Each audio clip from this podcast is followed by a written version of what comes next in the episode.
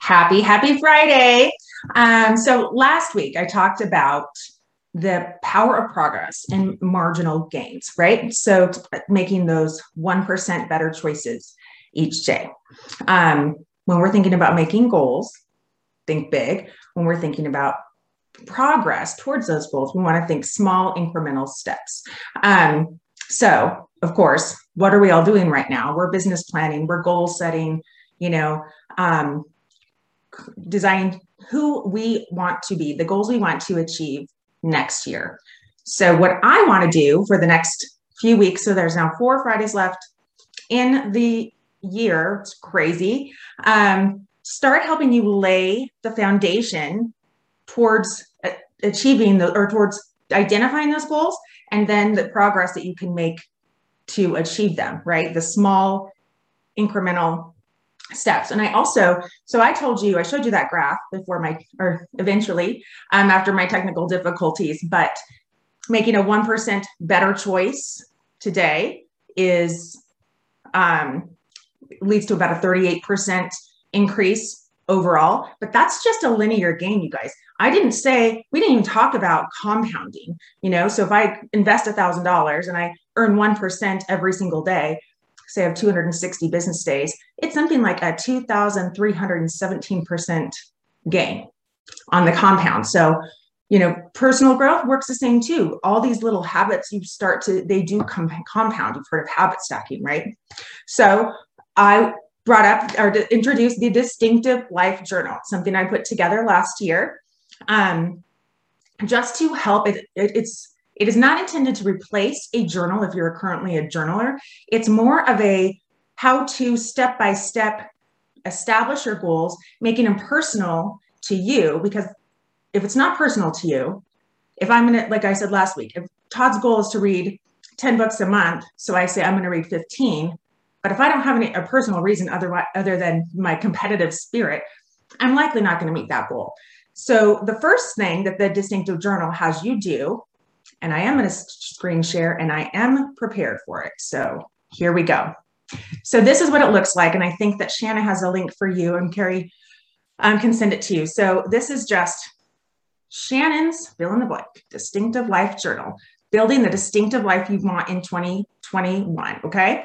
And so the first step we want to do um, talks about the five F's, right? Faith, family, fit, finance, fitness, and fun.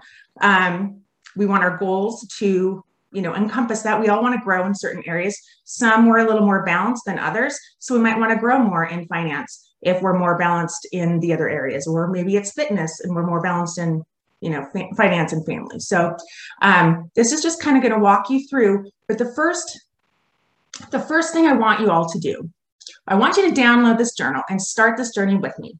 And kudos for everyone that's going to finish it with me through the at the end of the month. And for all those that do, I'll put you um, I'll randomly select someone if you'd like, um, and you'll get coaching with me all next year. So identify your core values. These are your fundamental beliefs, beliefs that are the guiding principles that will dictate our behaviors and actions. The ones that will um, help us to make that 1% better choice than the 1% worse. Because remember, it's it doesn't seem like a big deal to have a glass of wine or to stay up 30 minutes later or to press snooze in the moment. But it, over time, it adds up. Um, and Todd has been posting, you know, how to make those, you know, 1% better choices, but what ones are going to work for you. So here's what I want you to do. I want you to look through these. Um, I've got some prompts for you. Actually, I got a lot of them. So just highlight, circle anything that kind of stands out to you. You'll see I've got, yeah, just two, two pages of them. Um, and then whittle it down and then whittle it down some more and then whittle it down to 10. And the first time I did this, I think I probably circled about 60. So whittling down to 10 was really hard.